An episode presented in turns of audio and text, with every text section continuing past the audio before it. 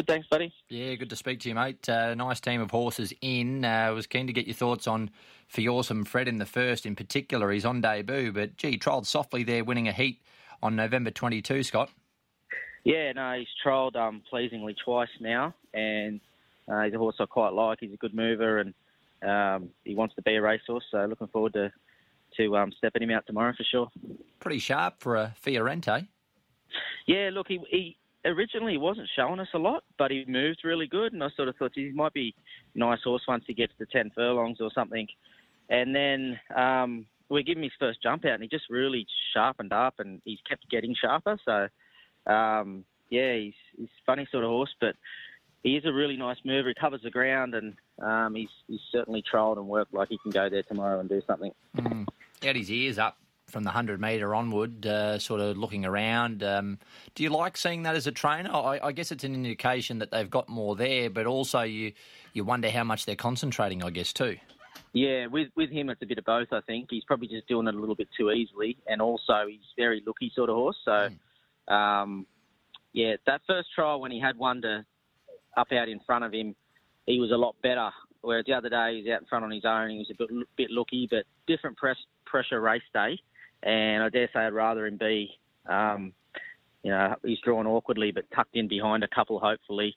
Um, I think he'd be a better horse with, with something to chase. Um, but yeah, certainly um, we haven't punished him at the trials. He's been doing it fairly comfortably, but his work would suggest he can go there and um, you know, if something goes really good, it it'll beat him. Otherwise, he'll he'll be there somewhere. I think. Yeah, absolutely, mate. Um, and on what you mentioned there, you, you wouldn't mind seeing him tuck in behind one. Having drawn 10 tomorrow, are you afforded that chance or do you just leave it up to Michaela and um, oh, I mean, yeah. Bend?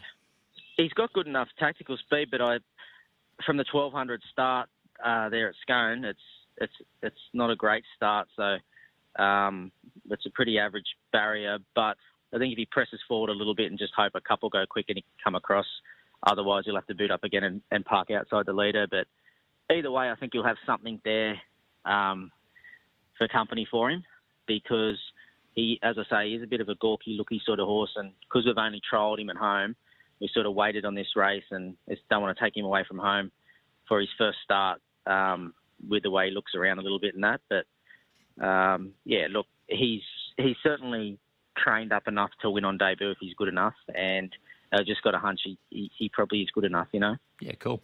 Race two, Storms End, uh, barrier three, Jenny Duggan on board, uh, closed off pretty well there at Scone, November 20. I wanted to ask you as well, did you read that track as being a little on pace that day? What was your sort of takeaway? Yeah, yeah, I think I think um, general consensus after the meeting was it, it sort of did play a little bit that way. So um, it was a bit soft that day. She was good actually. She she um, she closed off really good late. She's come back a little bit stronger this time. Um, there wasn't a lot of her last prep, and we are always just trying to keep weight on her and not sort of screwing her down too much at home. But she spelled well, put on good weight, and she's come back a stronger horse for it. So I was happy to see her um, that sort of um, how she looked um, equate into better racetrack performance first up. So I think um, yeah, I'm pretty confident that she's going to run a good race again tomorrow off the back of that.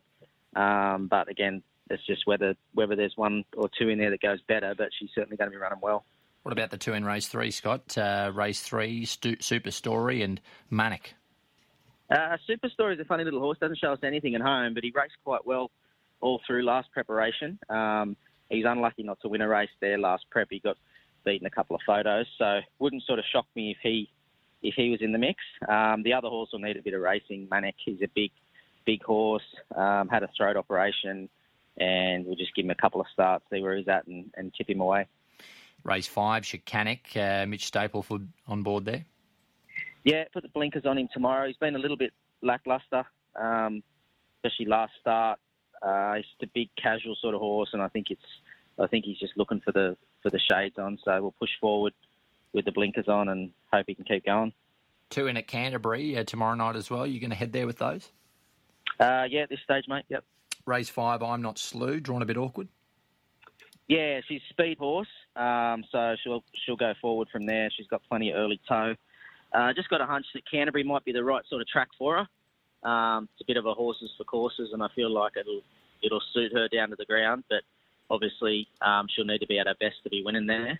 Um, and the other old horse, Rich and Shameless, is probably still a runaway um, from from being uh, race race fit enough to, to be winning, but he, he won't run badly from the inside gate. Great to catch up, Scott. Good luck with them all tomorrow. Thanks, buddy. Scott Singleton on Racing HQ.